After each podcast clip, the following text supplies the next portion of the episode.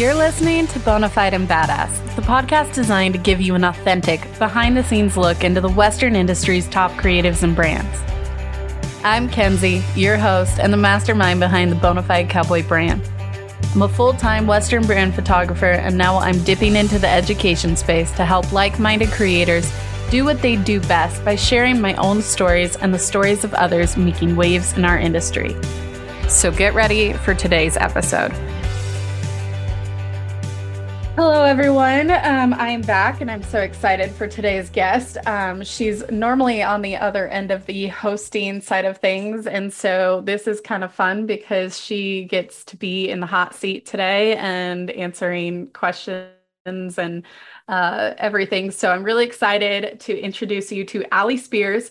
Um, she's a host of the Ag Chicks podcast, um, which she's graciously had me on prior to this um, as well as we originally met at one of my photo shoot retreats and she's modeled for me. So um, she has experience in a variety of different um, areas within the Western industry. And so we're bringing her on to give just a little bit of a different look into another type of, I guess, creator that we have um, within the Western industry. So welcome, Ally.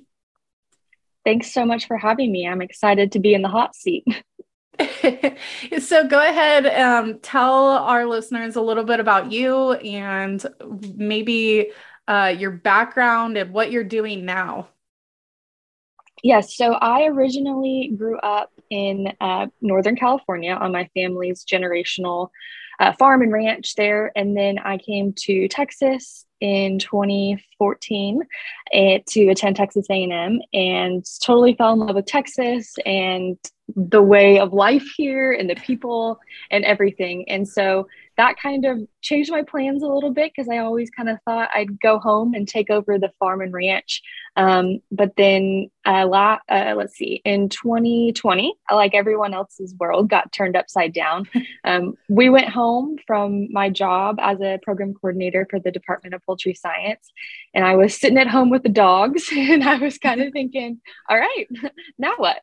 And that's really kind of where my podcast started, Ag Chicks. And from there, it's kind of taken off into this exciting adventure that I was not planning for um, and has kind of transformed into this whole community and platform. And since then, I have decided to go back to school since I'm at the perfect place, in my opinion. And I am working on getting my PhD in agricultural communications um, to kind of add back into all the things I'm doing with Ag Chicks and telling agriculture story, hopefully better. I love that. No, and I think that's great. And I guess, can you tell us a little bit like what was your original goal for Ag Chicks and maybe where is that morphed to? Because I, I feel like people a lot of the times go into businesses and uh, ventures with these expectations for it and then get a little bit worried when things change. Um, and in my own experience, I've noticed like some of the best changes have happened when I just kind of let them happen naturally. So what what was your original goal or what did you re- like originally think this podcast would do and then how has that like changed over the years yeah so originally i honestly started the podcast because i felt like i had really been disconnected from my roots in agriculture and like the Western way of life. And so I kind of thought, what are other women doing in agriculture and what are kind of their roles in um, on their operations or businesses? And so that's really where it started. And if I'm being 100% honest, I was not totally plugged into like the Western influencer thing, um, even advocates on social media. Like I really had no concept of that until I got started with the podcast. And so I kind of had some heavy hitters, like first off, right out of the gate on the podcast. And that kind of launched it into this, like, oh my God, I'm a podcast host. And it was like this realization of, like, oh my God, like people are expecting me to put out episodes and like keep up with this because they're enjoying it. And it was like this kind of overwhelming sense of, okay, this, there's clearly something here.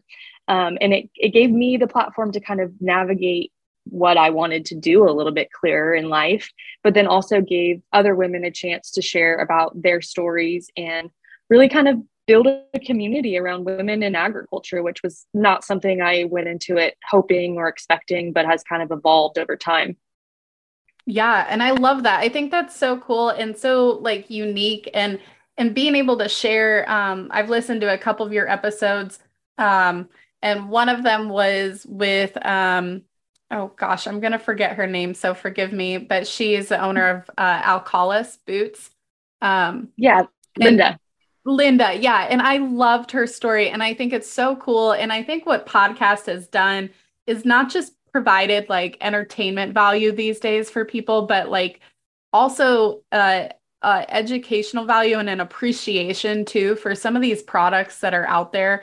Um, I just did an episode recording with Antler Rings, and it was so cool to see. I mean, how much like these businesses are actually caring um, for our our uh, our industry and and doing more than just selling a product and i think um, seeing you know the the people behind the industry really helps you draw that connection and like you said there's such a i think there's such a gap between the western industry and and outside of it and we're not as connected to our roots and you're doing a great job sharing those again and and seeing people's whys for why they're doing the things that they're doing.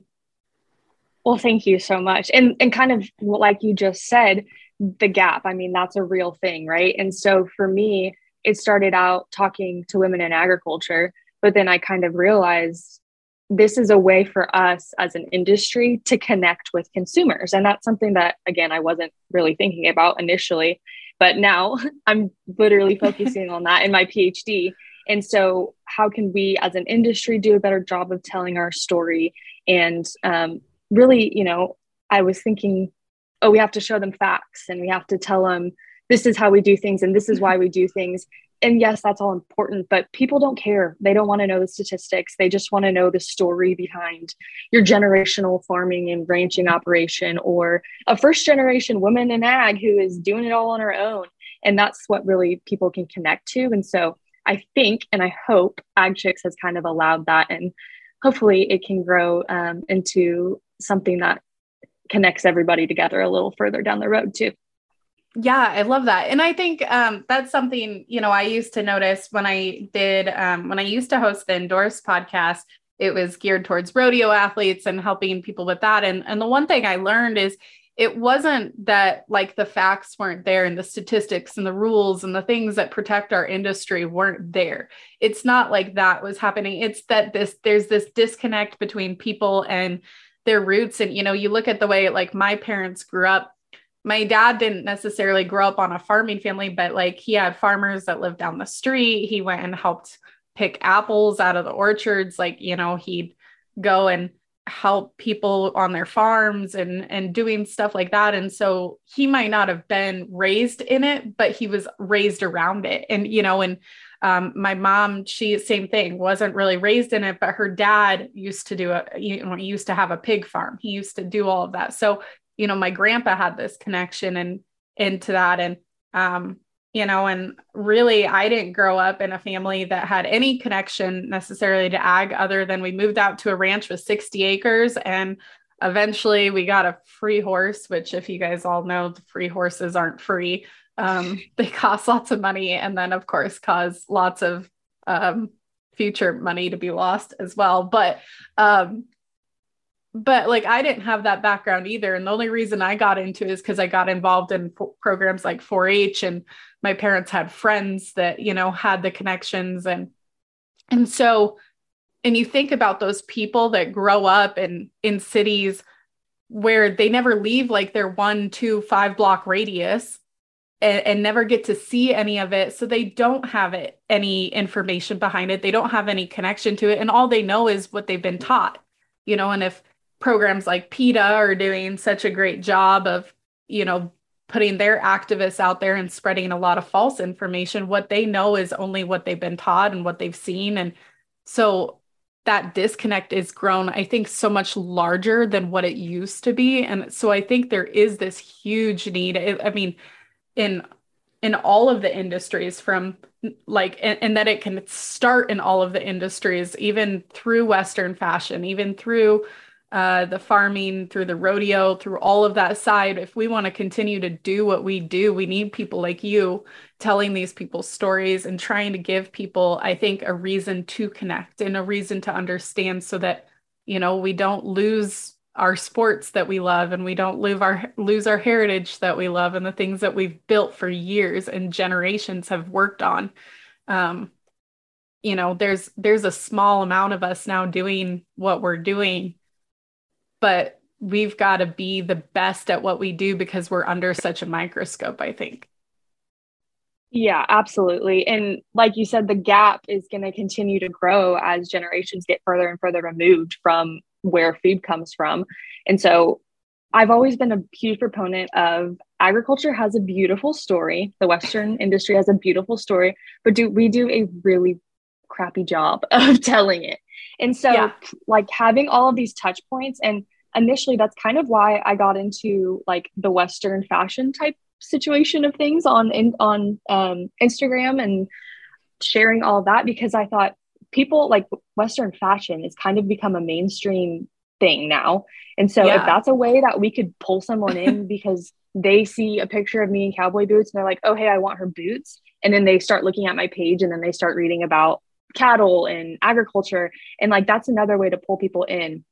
And even like the women portion of my podcast and my platform those are the people who are mostly in the grocery stores buying products to take home to feed their families. So if we can just as an industry come up with these little touch points where it doesn't have to be something crazy but you know talking about being a woman or talking about your boots on instagram like those are just simple ways to pull people in that we may not think of in other realms or uh, ways to connect with people.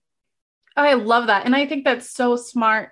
I mean, there's just this like i think if you're in the western industry right and you you hold a platform whether you're a photographer uh, whether you're an influencer you know whether you're a business or a brand i think that there is this really cool opportunity to share what we love and what we do in this lifestyle that we live but it comes with such a responsibility on how it is done and done correctly.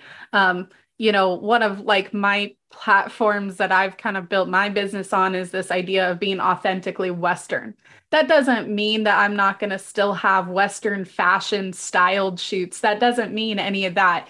It just means that I'm going to pay attention to you know things like like to me the things that i value i want to make sure the horse that's in that thing looks good the equipment looks nice. Nothing is like pulling and looking like a horse is getting its mouth ripped out. Not that saying that that happens, but like the wrong photo can make that look bad, you know, and it's just a, a hot second of time that you caught that photo.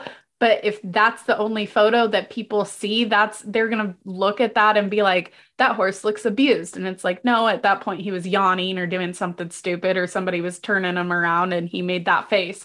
Like, but we don't have that opportunity to always back up our photos or back up the content that we're putting out there. That first thing that we put out, like that is saying something, that image, that those words. And so I've been a big proponent of like, you got to really hold yourself professionally like you know it's it's why i think it's important you know i'm not a huge fan of the fact that everybody thinks that cowboys are just dumb and and you know drunk idiots. And it's like i get that that might be the only time that you interact with them is like maybe when you run out after a bar after a rodeo or something. But like these people i mean a lot of them still go to college. A lot of them you know, maybe they didn't go to college, but they had grandparents or parents that taught them. And like they're some of the best advocates that we have out there, but sometimes they don't get the best rep.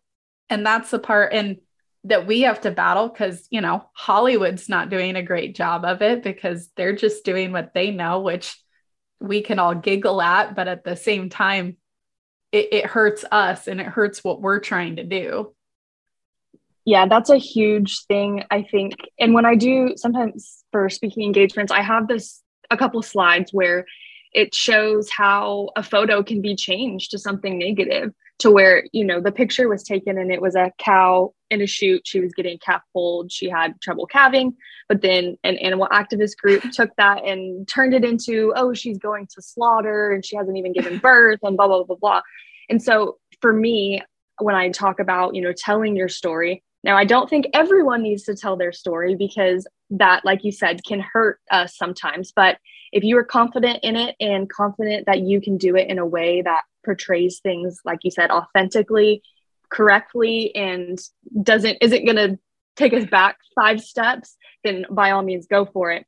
But when you are hitting publish on things you know really thinking about is there an opportunity for this to be turned in a way that i wouldn't know or think about i mean i had an instance uh, we have willow if if anyone listens or knows and is familiar with willow willow was our bottle calf that we got so kind of kind of at the start of this whole podcast launch and she's been a part of our story of growing a herd in Texas and all that.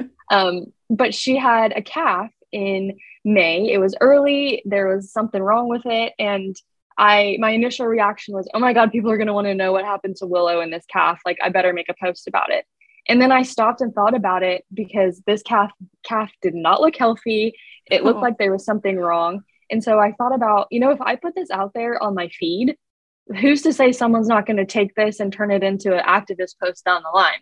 So I shared it through stories because I knew it would go away in a couple hours and talked about it there. But really being conscious of if we are going to be strong advocates for in these industries, what's the best way to do that? I think is an important thing to think about.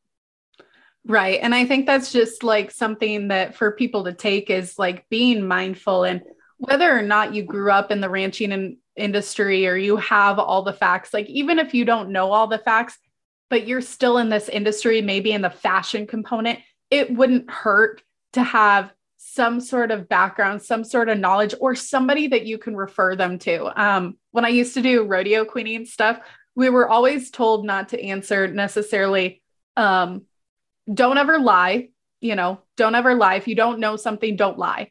Just just admit, hey, I actually don't know the answers to that. But, and then the part that you were supposed to fill in is, I will find somebody that does, and I will still answer that question for you. And that way, you know, one, you're not spreading false information or making it up. And I think sometimes we get that feeling of like, um, oh, they don't know any better. I can just say whatever the heck I want. And we think we're being funny or, or, you know, uh, clever but really for somebody who doesn't know that and they're taking it seriously that joke might not actually be helping us but actually hurting us so I, I, think what you're doing is is great in spreading that and and being that advocate that i think we need and and i i think we need more people in that you know in whatever capacity that you're in in this industry you do have that social responsibility to help promote this culture and and share it and not gatekeep it necessarily but like promote it so that other people can love it the way we love it and actually understand it the way we understand it. Yeah and there's now i mean there's so many resources that if this is something that you wanted to pursue or start sharing about there's so many resources out there that are helpful and factual um, and so many classes and um, i mean if like I have kind of made it into a business, you can definitely do that if that's something that is interesting to you. Um, it's a lot of work. I'm not going to lie. Initially, when I started this, I was like, oh, I'll post a few pictures on Instagram and it'll be fine. Yeah, there's so much more than that to all of this. Um, but there's a lot of help and resources out there. And the agriculture community is so close knit and helpful and supportive too. So um, if someone is listening and they're like, hey, I don't even know where to start, please don't hesitate to reach out. If like I like Kenzie just said, if I don't know something, I'm sure I know somebody who does that I can point you in the direction of. Oh yeah. Yeah, definitely. And there's a lot more advocates I would say out there than there has been and social media has been great for that.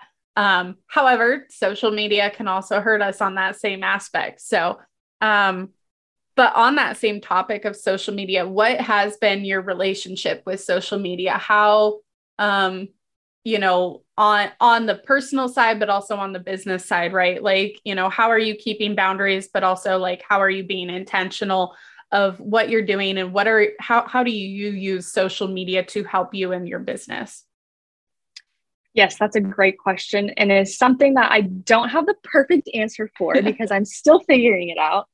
But I, I am a very private person, which if you go to my page, you may not think that because it looks like, oh, she shares everything. But one thing that I learned very quickly, um, and actually Natalie Kovarik was someone who kind of shared this with me. She said, draw boundaries of what you want to share about, and then you only share about that those are the right. things. You have a list of five things and that's what you talk about. If you don't want to show your kitchen don't show your kitchen. If you don't want people to see the inside of your house. If you don't want people to know what your office looks like don't show that. And so that was something that was really important for me personally because i felt this pressure of here goes all of my privacy. I'm going to be now online for anyone to see and hear and look at whatever i'm doing. And that was kind of a big changing point for me and turning point where i realized my stories, it looks like I'm being active on them all day, when in reality, it's like five minutes of my day. And I can dedicate five minutes to take a few videos or share some stuff. And then it keeps engagement up and I look active on there and everyone's good.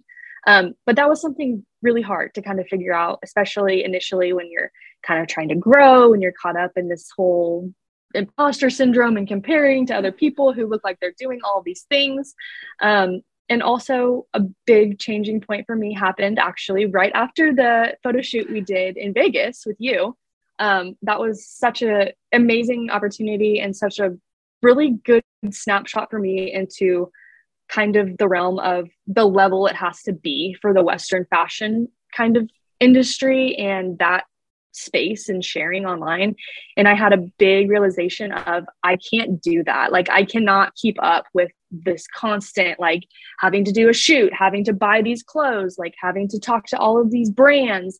And so for me i took probably about two months off after um, nfr and christmas and i didn't really post because i kind of felt like i feel like a fraud like i don't know what i'm talking about on here like yeah. I like i like western fashion but i don't eat breathe sleep it. And i don't really know how to share it and even like in my posts i felt awkward because i was like trying to do all these crazy poses and like it was just not me and so right after christmas i had a um random i had a brand i was working with and i had to do a couple pictures and i called my photographer who lives up, who I'm great friends with that lives close. And I said, Hey, I need like 10 pictures. Can you come over tonight?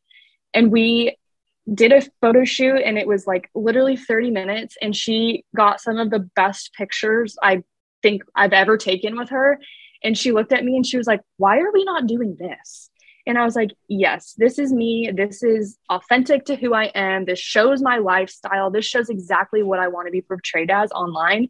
And since then, that's what we focused on. And I literally on my page you can if you go back and see you can see an insane amount of growth on my page just from when i made that point.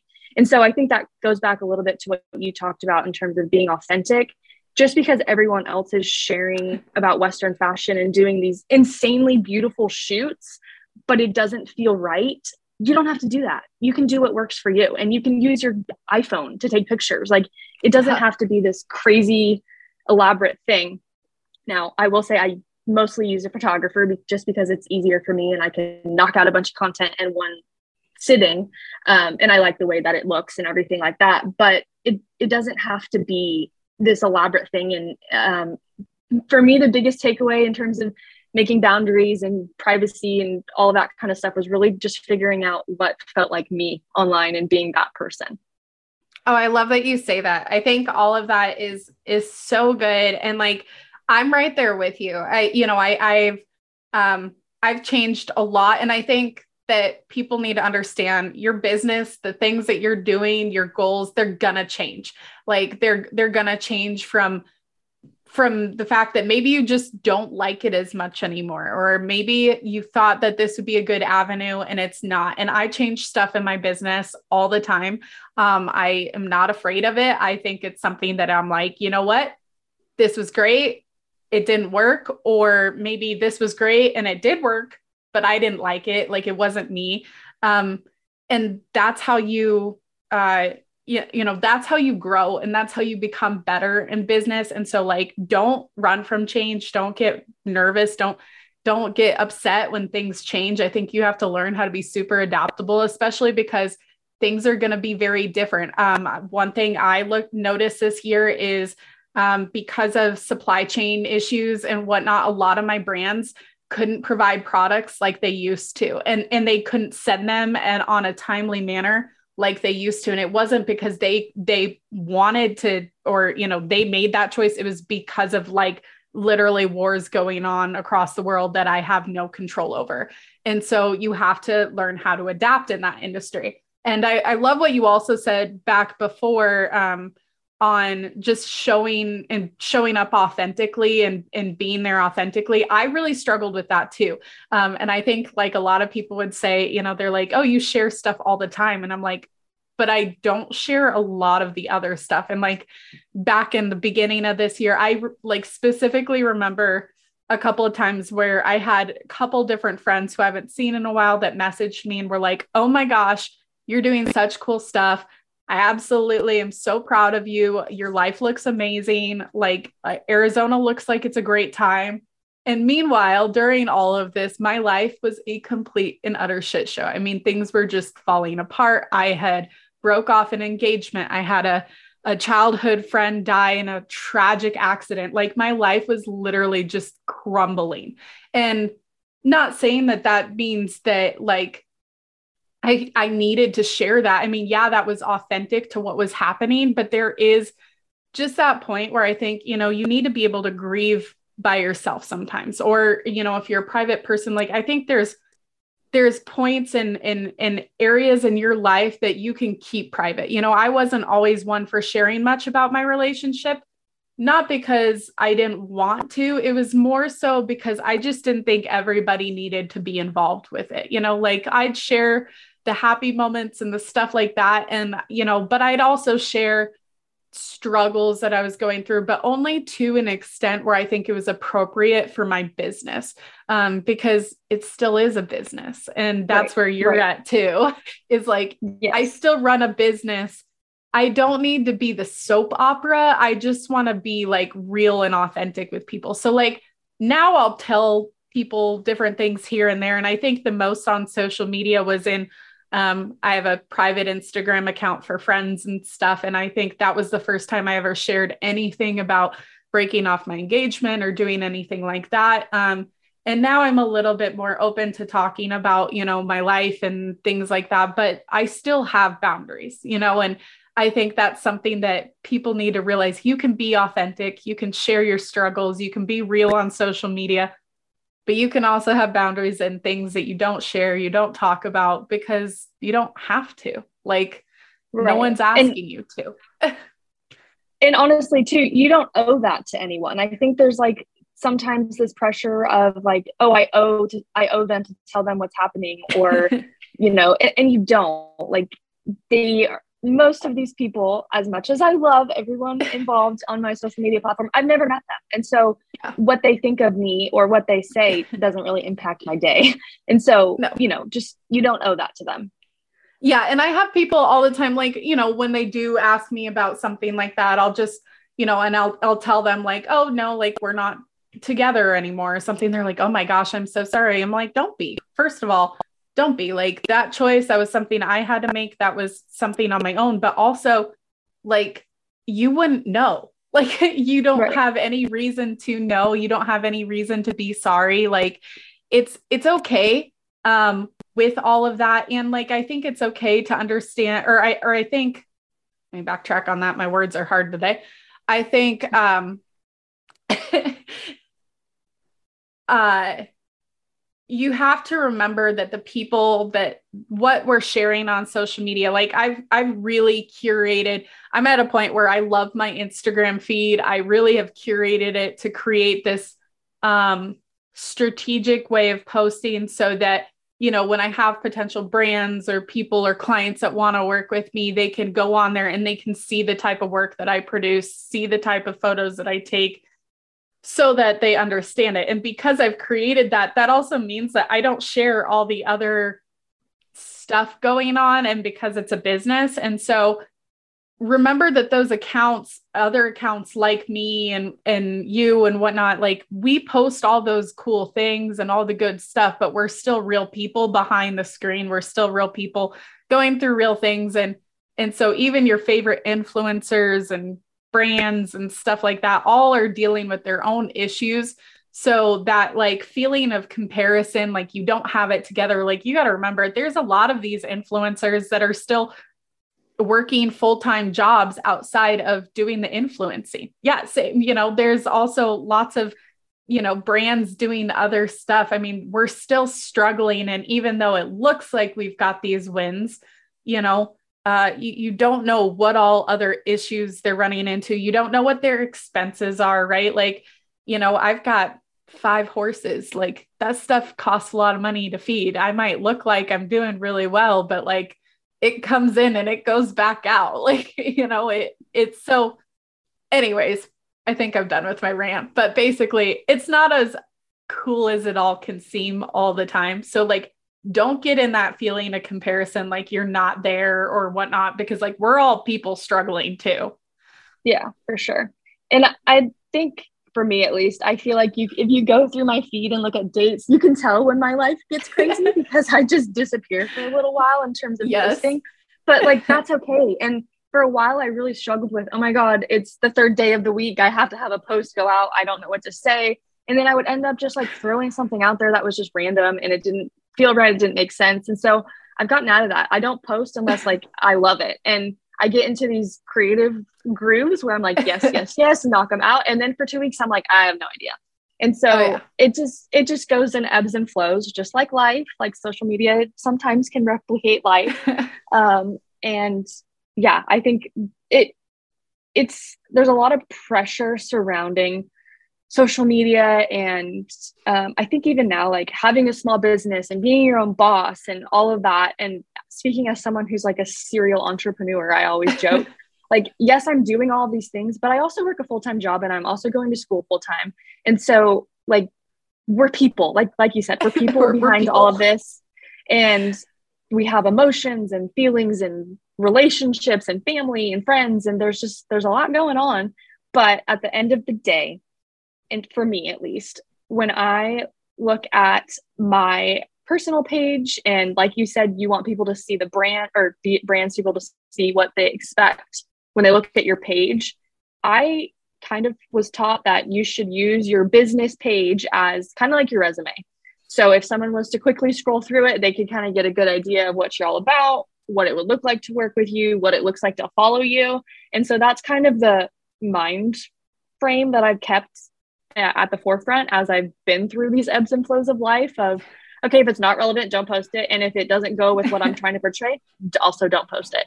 So yeah, hopefully that's helpful. That again, that was also kind of a rant, but this stuff, it's not easy. It's not easy. No, no. And I think uh, like on that same note, like I, um, before like leading up to Vegas and doing that that that last year, I really was trying to be so intentional on social media and trying to keep up with the trends and doing all the stupid reels and and and trying to do what every other social media influencer was doing not that I wanted to influence but I was trying to utilize you know okay well they were using this and teaching this and so I'm going to try to like take what they're doing and make it my own and and I put so much time and so much effort into it. And I was so burnout. And I was so burnout after Vegas too. And granted, I put so much effort into planning that sucker. And then I got COVID like the month right before.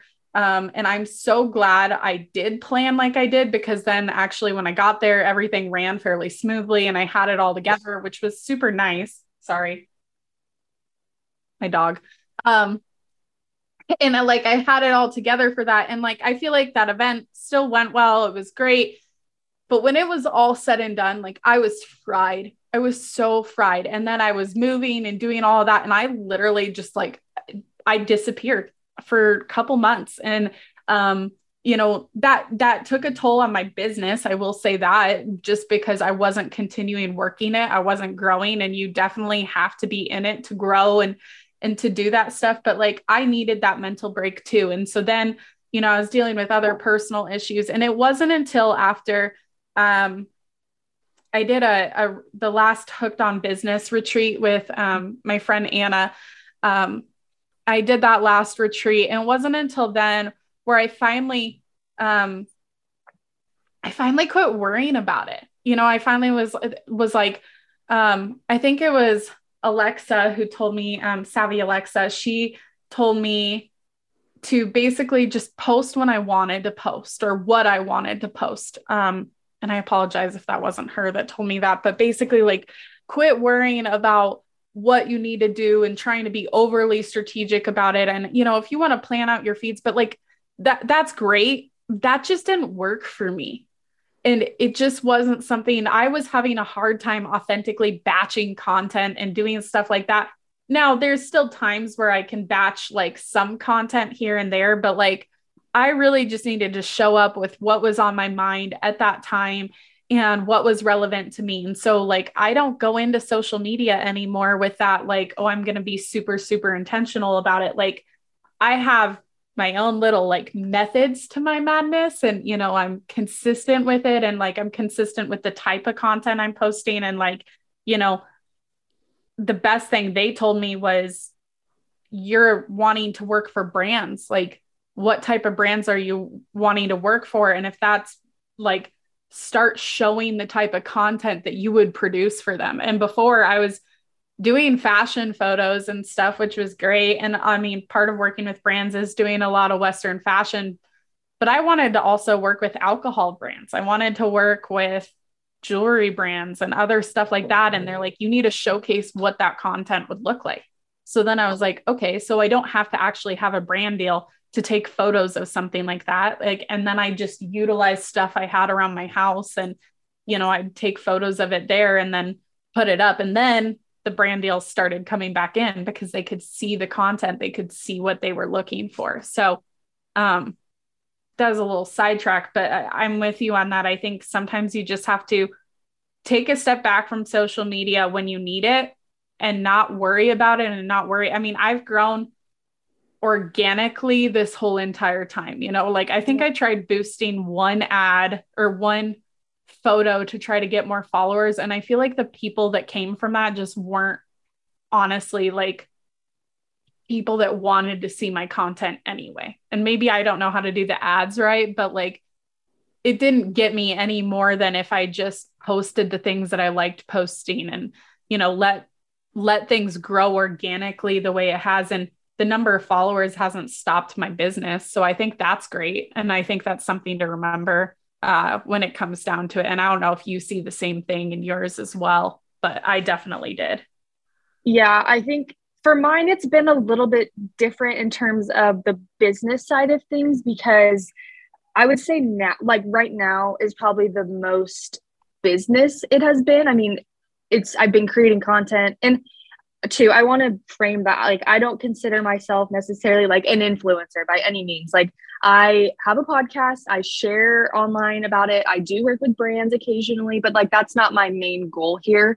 Um, i would say just recently i've really put a focus on like public speaking engagements and so that has kind of been a whole nother thing that's evolved from this. Um, but going back to alexa because i love her and i also went to anna's retreat in like november of last year. Um, but I remember her saying, I have, um, you know, I don't have a huge amount of followings or followers, but I made, uh, you know, six figures this year. And like, first, it like just kind of stopped me in my tracks because I was like, okay, I was putting so much emphasis on like getting the next follower.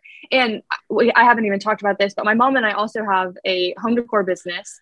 And so that was something that her and I would like struggle with because we were trying to grow that page as well because we were thinking like oh if we just get to 10,000 then they'll be we'll just we won't know what to do with ourselves because we'll be so busy and packaging right. orders and stuff like that. And so it's just this that's not what it's about from a business side. Social media is an important tool to help you get to where you want to get but it's not end all be all i think that sometimes even like personally i get caught up in the fact of like oh my god like my engagement went down or whatever and yes. like, who cares if you're getting the if you're connecting with the people you want to connect with, then like who cares really? No one's ever gonna ask you like, oh, from this time to this time, how many followers did you get? Like, you know what I mean? Yes, I can tell you because I look at the analytics, but that's not what matters in the grand scheme of things. No, and I mean like I think, you know, the the part where maybe the analytics play in is like I've noticed on the podcasting side of deal, people want to yeah. know listener count. They want to know things like that. But like I have never had a brand deal yet where they have explicitly told me no because I don't have the number of followers. Now, right. I have heard a lot of no's and I've heard a lot of not right nows, mm-hmm. but they have never been like, mm, you're not a big enough creator. Like, I, right. that's the, like, I have not heard that. And who knows, maybe some people have. And if they have, you don't want to work with them anyways, because they don't know what they're talking about. Um, frankly, micro influencers are just as effective these days. If you haven't looked that up, I mean, like, really, I would look into it because, like, having a smaller following is still just as effective. Um, and like we've said, or I've said in a couple of the other podcasts before, you can buy followers now. So not saying that your engagement's going to get any better. However, sometimes those numbers can look false. And so brands are noticing that, people are noticing that. And having the number of followers might at first make you look more legit, or maybe for you, it makes you feel more legit. But that's the part where you have to rewire, I think, your mindset on it of like, the number of followers does not value my skills, does not like what other people think like you have to value yourself and and set that value and then not let anybody else convince you otherwise. And like you'll get pushback from people who are close to you. You'll get pushback from people you love. I mean like you know you'll get pushback from people closest to you first and that's really hard sometimes i think. Um, i don't know if you ever kind of got that at the beginning but like i definitely did within my own family and friends and um, just because if you're doing something new sometimes you know the, the people close to you, to you worry about you and are looking for your security and sometimes starting new ventures is not super you know monetarily like secure or yeah. Yeah luckily i have a very supportive uh, family and boyfriend thank goodness because he so he just looks at me and goes do you really think that's a good idea? And then i have to think about like mm, maybe it is maybe it isn't. But yes. he's super supportive and my parents are super supportive. They're like my biggest number one fans. Like my dad is the first one to watch my instagram stories every day. Like Aww. he's hilarious. Um, and working with my mom helps a lot too on that side of things. Um, but yes, I've had lots of friends who either like do not follow my like business pages and then will kind of make comments here and there about things or like oh you're still doing that podcast thing or you know x y and z of of whatever may be happening. Um, but i think if you truly figure out what you want to do which first of all is not as easy as it sounds because no. you don't always know or you start something and you realize hey this isn't exactly what i thought it was going to be how do I tweak it to make it profitable, which is a huge thing in some of this. And, um, you know, how do I, go back to all of the other things we've talked about, do it in a way that still reflects me, reflects the message I want to get across, and then um, realize that you may lose some friends along the way. And that's okay because then if they aren't going to support you, then they probably weren't worth having in your corner to start off with. Right. Oh, totally. I, and I know that. And you know, I think also there's just that fact of sometimes you just have people that are in your life and they'll still be in your life, but they're not interested in that topic. And you just have to chalk it up to like, it's fine. You know, like I had a friend for years and she's still a great friend, but she just wasn't into podcasts at the time and she didn't listen to them, which was fine. I, I would just update her on outside of that stuff, like, you know, and it was great and that worked for us. But um, you'll definitely, I think, here and there see pushback. Hey, all, you know, my favorite question to ask a lot of my guests is what is their favorite productivity hack or tool that they use in their own business? And today I'm going to share mine with you. I am absolutely in love with Honeybook. Honeybook is a client management software and it helps me stay organized. And I really I think that you might like it too. I have access to thousands of templates. I can create plenty of automations. I have a calendar and scheduling that integrates with other software. And of course, my favorite part is integrating my invoices and my contracts. You guys know that I am obsessed with contracts, and Honeybook has been a game changer for that. You can also integrate this with your QuickBooks and plenty of other platforms. So click the link in the show notes and go check it out, guys. because you can get up to 20% off your first year, and that's a steal.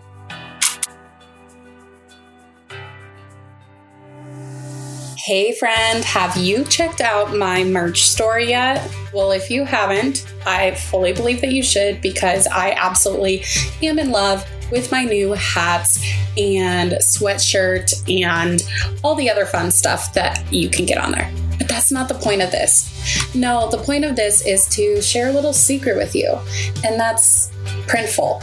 It's my secret weapon.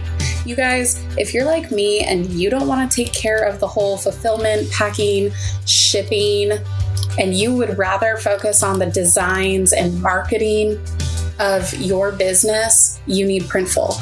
You could create beautiful merch for your business, for your clients, and you don't have to do a thing with inventory or backstop. That's the power of drop shipping. So, check out the link in the show notes and give Printful a try. Hey, friend, have you thought about launching your own podcast? Well, if you have, Buzzsprout is hands down the easiest and best way to launch, promote, and track your podcast. You could be online and listed in all the major podcast directories within minutes of finishing your recording. Podcasting isn't that hard when you have the right partners, and the team at Buzzsprout is passionate about helping you succeed.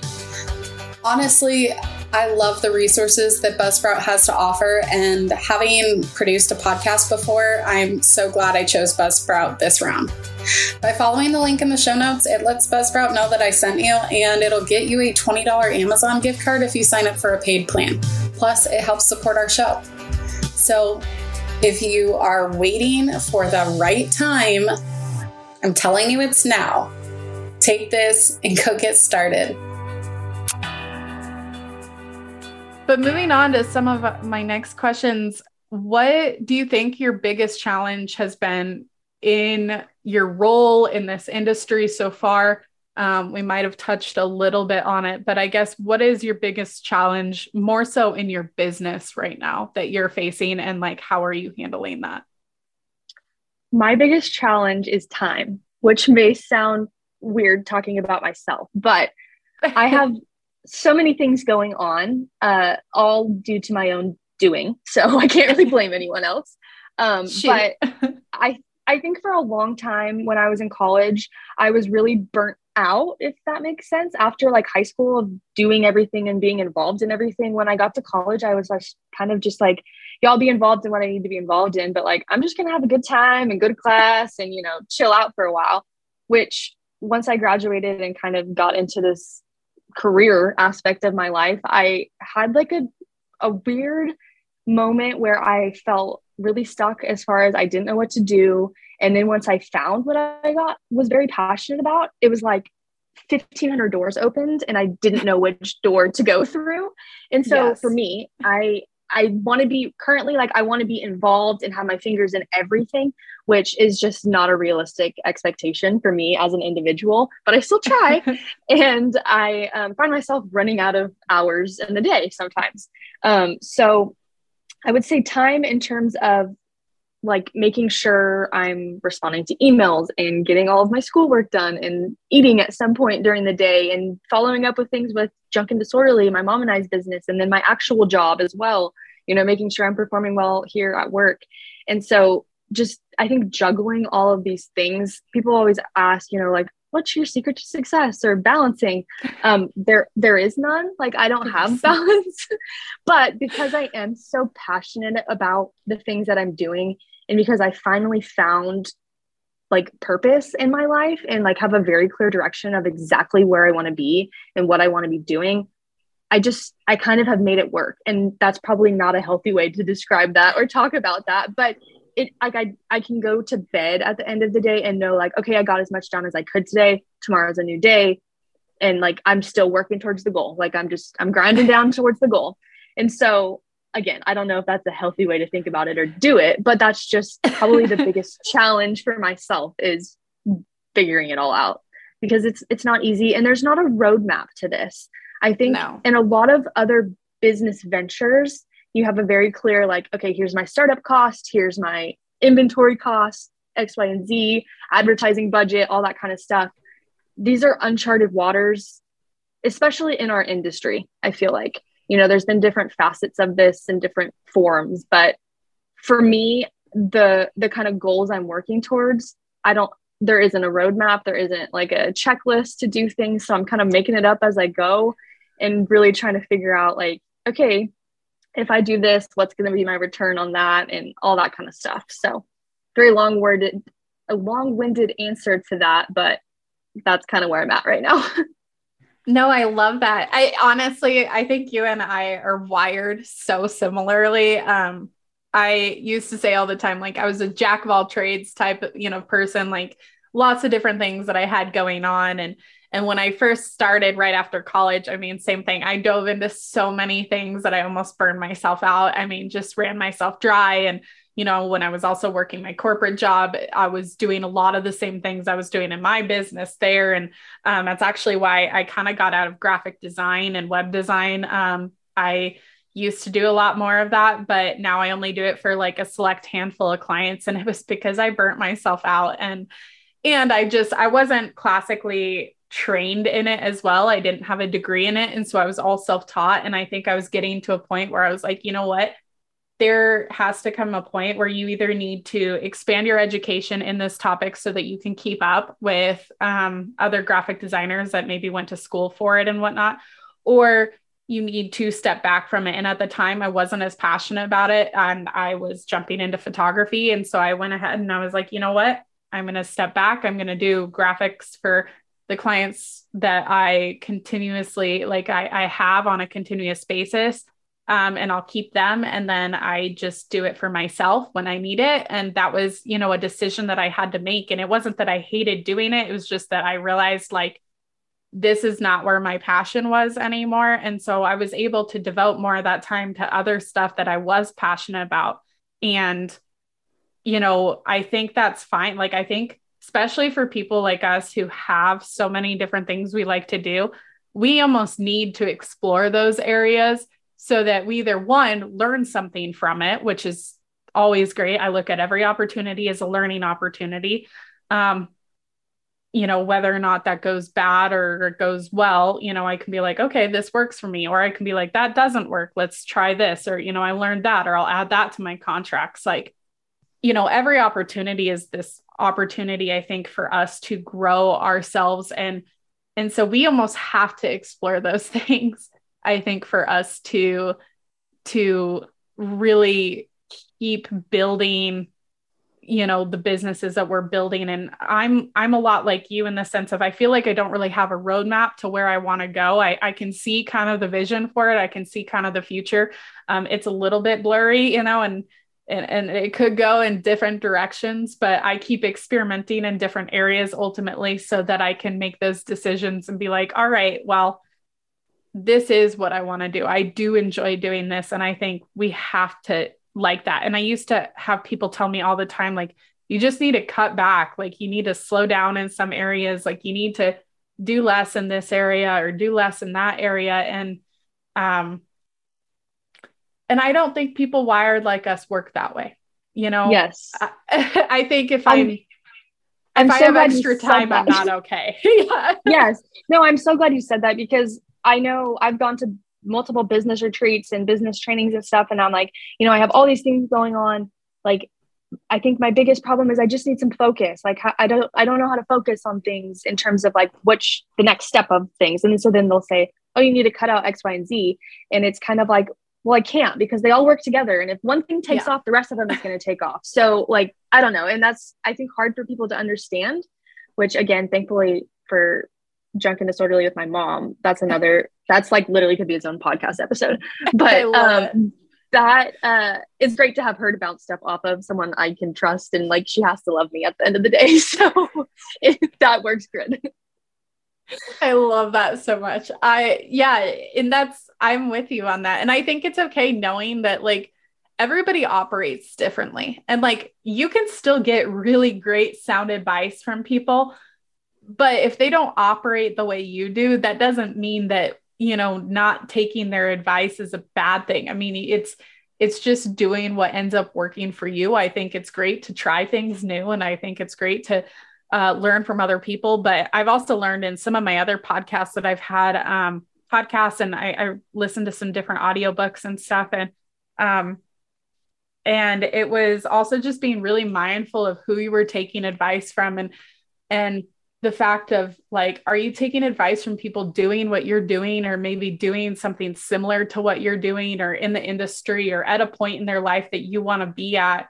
Um, or are you taking it from people who maybe don't understand your industry don't understand what you're doing don't understand your goals? Because the conversations are going to be different you know and um, I, you know, my parents have been so supportive of my business and I love them and I ask them advice on different topics all the time.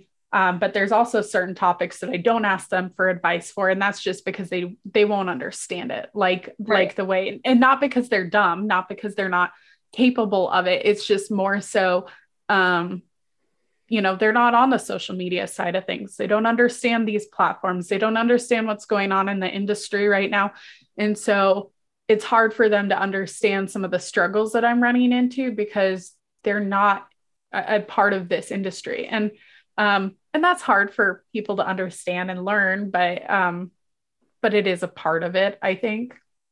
Yeah. And I would say that's probably another challenge for myself is not knowing who to talk to about some of this stuff. And not because I don't trust people, but because they don't they're not going to know what I what I have questions about anyways. So who do I find like to have help me bring all of these thoughts that are swirling around in my head like to one thing and like okay this is this is the step you need to take and so i feel your pain in that i guess is what i'm trying to say oh yeah i think for us it's it's hard when you're doing stuff that people haven't done before haven't done right. in maybe a certain capacity and it's you know, I'm not saying like I'm reinventing the wheel by any means, but like, you know, there are things that I'm like, people don't operate like I operate. Mm-hmm. And I understand that, and that's okay. Um, but that means we have to do the research and we have to listen to different books and come to our own conclusions and and take parts and pieces from a lot of different people. And I think that's where building your network has come into handy and just learning. I, I think that's one reason I love the podcast. Um, aspect of things because we get to talk to lots of really cool people and oh, take yeah. parts and pieces from them and go, oh my gosh, that's genius. That can help me here. That can help me there. Or, um, and that's why I ask people things like, what's your favorite productivity hack or what's you know a, the best piece of advice you've gotten or different things like that because it's like sometimes those things are it's more selfish than anything like like oh, oh that's oh. great thank you A hundred percent. I always joke that the podcast, yes, I do it for other people, but I mostly do it for myself. I mean, it started from a very selfish point of view of like, hmm, yeah, I don't know what I'm going to do. So let me ask other people and pose it as a podcast and see what happens. And that's, I mean, I always say I hope at least one person gets something out of it, but really yeah. it's going to be me so we're going to be fine i'm the one person so it's fine yeah. i know i'm like yeah. even if i guess nobody ends up listening to this podcast at least i got to talk to all the cool people i wanted to talk to and right. like that's how i've been picking my guests right now is i'm like all right who do i want to learn from like what do i want to know and uh, you know, people I have a lot of respect for in this industry. And I'm just like, all right, like, tell me what you know, because um, you know, because we can't be the only ones wondering. We just might be the only ones asking, you know? Oh, yeah. Yep. Yep. I uh, definitely agree. I love it. All right. Well, um, as we get towards the end of this, what is your why? I, I think we've touched a little on it, but like, what's what's the thing that drives you every day? So for me, there's a background story if we have time. Oh, but, oh yes, go for it. So I was at a uh, recruiting event for my job, and there was an individual that came up to me who highly educated, a professor in a one of the departments here at A and M, and she asked me, "Well, um, I can't believe," or she didn't ask, she said, "I can't believe that people still eat white eggs." And I kind of looked at her and I said, excuse me ma'am like what do you mean? And she said well i can't believe people still white, eat white eggs and that they um, are still allowing commercial poultry to grow in the way that it does. And it kind of stopped me in the tracks first of all because i work for the poultry science department so i was like how do i phrase this in a way that i'm not going to lose my job? But then also it, it hit me because i thought if here we have an highly educated individual who works for the College of Ag, and she's coming up and asking these questions. We're not doing a good job here. No. And so that was something that happened um, probably even six months before I really had this like come to Jesus moment with myself of like, what can I do? How can I start this process? And then the second part to that is we found Willow, and that was kind of my sign to get back to my agriculture roots and the ranching side of things and cattle and all that stuff that I truly missed being in Texas and not on our family operation. And so that is really kind of where my why started. It was because I felt like people don't understand, and someone has to continue to share our story. And if maybe, again, kind of going back to the thing about maybe if it impacts one person, then I've done my job. But really trying to figure out how to do that is kind of the next level of the why, I guess. And I don't have a perfect answer. And like I said, that's kind of why I'm getting my PhD because as I found and navigated this world of advocating for agriculture, I was kind of like, we're missing something here. There's there's the marketing industry, there's all these other industries that are doing things to get their message across to people why can't agriculture do that and so that's really kind of where everything came from i guess i love that. I think i, I on that no i have a side story on that too when you said that uh, there was a i was in college and um, a little more fiery then too. My mom sent me this article that was written in our paper as a letter to the editor and this was in our local paper. Oh and it pissed me off royally because the guy that wrote it was basically he goes in and tells everybody that cow farts are the whole reason behind you know emissions and greenhouse gases and and cow farts are basically ruining the world type of a thing type of an article cites one source which is the cowspiracy website which i'm like god you picked the most biased source to start and then signs it with his name and PhD at the end of it. And I went, yeah. You piece of crap. Like, you know nothing about this topic. I go in and I wrote a letter back. They never published it, but I did share it. It got shared on social media a bunch. And I went in and I point by point basically disproved them with cited source i was in college so you know i've got all my sources in there yes. from like usda and all these other like actual like i don't know legitimate sources and go through there. And i was like and you started this whole article based off of a fact that was proven wrong within the first sentence. But the problem is is you wrote all of that signed your name and put it in the paper as an opinion piece.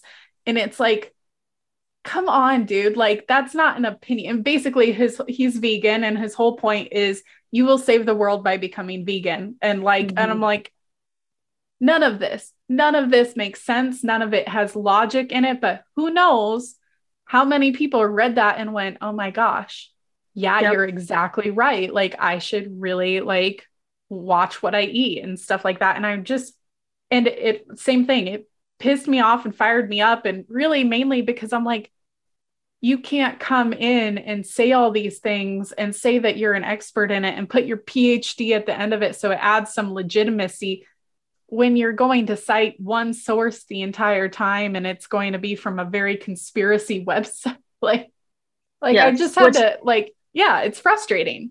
Yeah. Yeah. And I'm in a communications class right now. And so I not a part of AgCom, but like on main campus. And so the first week I signed up to do the recent research report or whatever and didn't really know what I was getting myself into. But I went into it and I was like, you know what? I'm going to be that kid. I'm going to be that girl. I'm going to use all ag focused uh, yeah. articles to share. And the kid, or I shouldn't say kids, the students in my yeah. class were shocked. They were like, I had no idea that that's not how this worked. And I, again, I mean, we can't be mad at people if they are being fed misinformation, right? I mean, they wouldn't know if, if not told otherwise. And so that kind of just feeds all back into my why of, you know, what I'm doing and how I'm hoping to do it all. But yeah, it's it's scary in some regard because how did we get so far from from the truth? I don't know. It dumbfounds me too. And and that's the thing is like at that point, that kind of stuff really fired me up now that kind of stuff makes me sad. Now that kind yeah. of stuff makes me go like, okay, we really are doing something here that, you know, or we need to do something here about all of this and help people understand. And that's where I think if if people can take more of the mind shift of it's not that they're stupid, it's because they have not been taught or they don't know any better. They just don't um, know. Yep. They, they just, just, don't, don't know. Or, know. Yeah. Or they heard a voice that was louder than ours, right? And so that's the yeah. one that they're following. Uh, people ask me, like, oh, how do you deal with activists in your comments and all kinds of stuff? And honestly, I don't mind it because, again, it boosts engagement. but also, also, um, you're not going to change those people's minds. And that's not who I'm after. I'm after the people who may read those comments though and think, oh man, they had some, maybe they had some good points here. So I try to take the approach of responding in a respectful manner. You know, for most of the people who are commenting, we live in America. What a great opportunity we have to be able to make those choices of how we want to eat and live our life. Um, and all I'm here to do, I'm not here to tell you what to eat, how to live your life. I'm just here to give you the information so you can make that educated decision for yourself and your family. I love that. I agree. And I think that's what more people like. You're not out here to change people's minds as much. You're just out here to give them the information so they can do it themselves. Because, like you mm-hmm. said, we can't change people's minds. We can't change people. I mean, that goes in relationships as well, just so you all know. Like, you can't change people. So, amen. the, worry, the best thing I can tell you is worry about the things that you can change or the things that you can do and what you do have control over. And that means, you know, yourself and putting out the right information out there and making sure that everybody understands that, you know, cowgirl fashion is not plaid shirts and Daisy Duke cut off denim. I don't know, whatever that is for you, like do what you need to do to showcase the industry as a whole and, you know, have fun with it. You know you can still do the fashion side of things and still promote this industry. I think you know i think that's a cool facet i think that's a cool bridge that this industry has is fashion like you were saying because what if they see something like that and they think your outfit's cute but they also read your post and they're like hey like this is a cool fact or like i learned something people love fun facts they come out at parties and all sorts oh, of things yeah. or, right like I always take the opportunity at rodeos or other places like that. If I'm sitting around somebody and I start hearing them ask questions in between themselves and stuff, I'll answer them because they're curious and they're wondering. And like, I don't have to be a jerk and be like, you're an idiot. Like, don't you know these things? Because they don't know those things. No one's ever taught them. And, you know, for some of us, it is our first rodeo.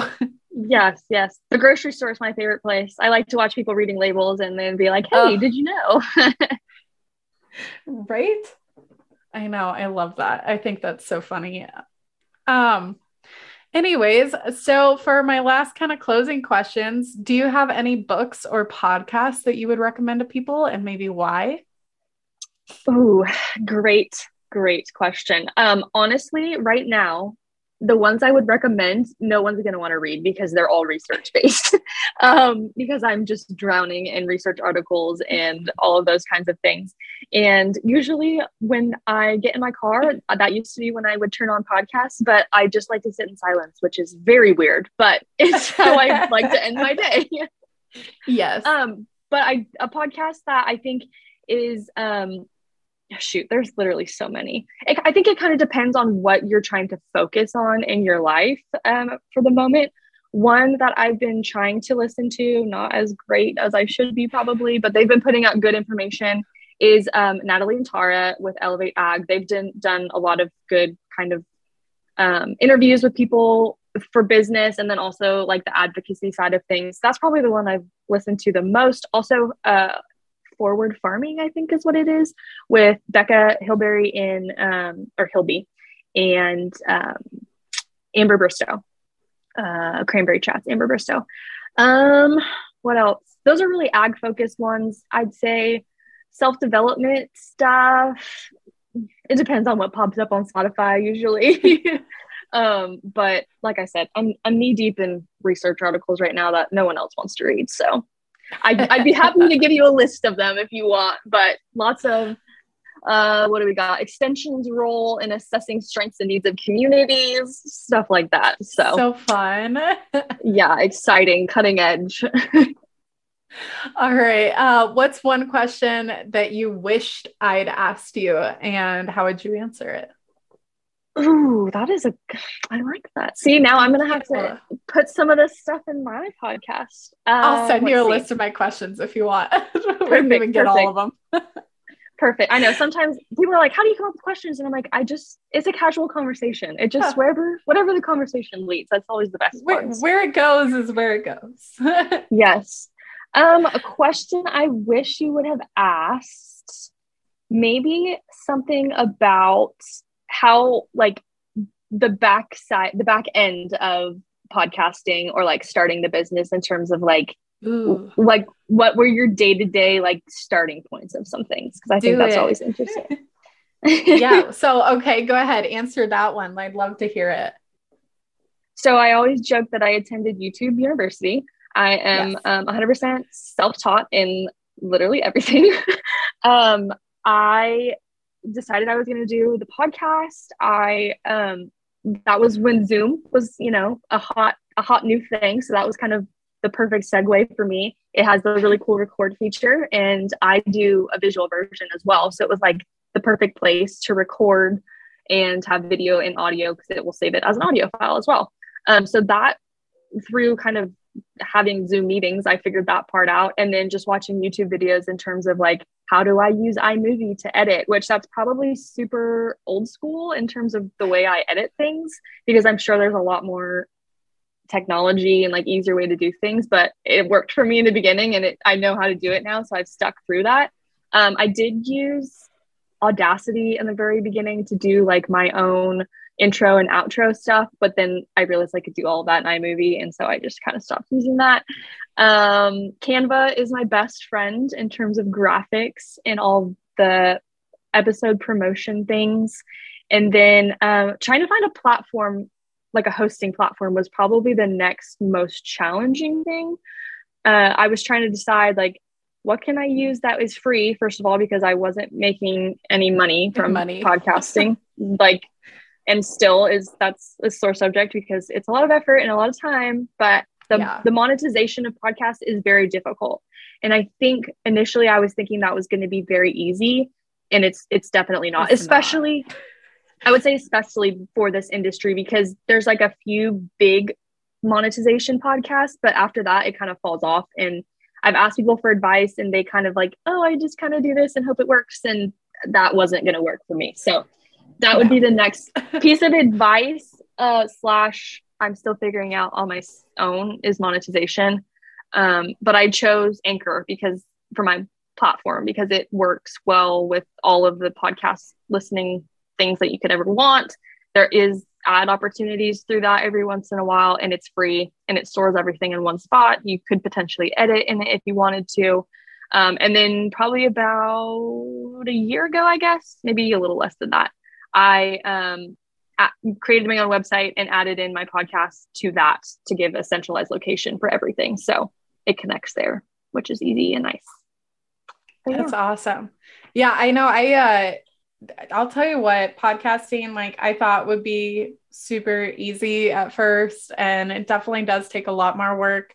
Um, when I originally started podcast, uh, you know, a few years ago, I I even used to farm out some of my editing, um, which worked for a little bit. And then I was like, it's not working for me. Like I, I wanted it to. And um, like I use Adobe um, Audition for editing. And that was just because I already had all the Adobe software from mm-hmm. everything else. And um, I honestly can't remember who I used to host with. And I haven't picked a platform yet. Um, since we're pre-recording these, I'm I'm kind of again, like I said, doing my research. Anchor's been one of the ones that I've been looking at for it. And um, I want to say I used to use, I can't remember, but yeah, like you said, it's it's there's a lot more that goes into it. And the monetization part was the part I never figured out. And ultimately, that was actually why I kind of quit my last podcast, other than being outside of that industry and I wasn't involved with the rodeo industry as much as I used to be. Um, it was also because I couldn't I couldn't find a way to monetize it well enough to make it worth my time and at the time I just didn't have enough time to go yeah. around so right um right you know that's where I I handed off my hosting reins. But now that I've kind of freed up a lot more time and I have the ability and I see the need in it, I, you know, I love podcasting. I've had a lot of people that have, you know, asked for advice on different things. And honestly, I think this is the best way to give advice to the masses. Um, you know, if people don't want to do coaching or anything like that, I think this is a great way.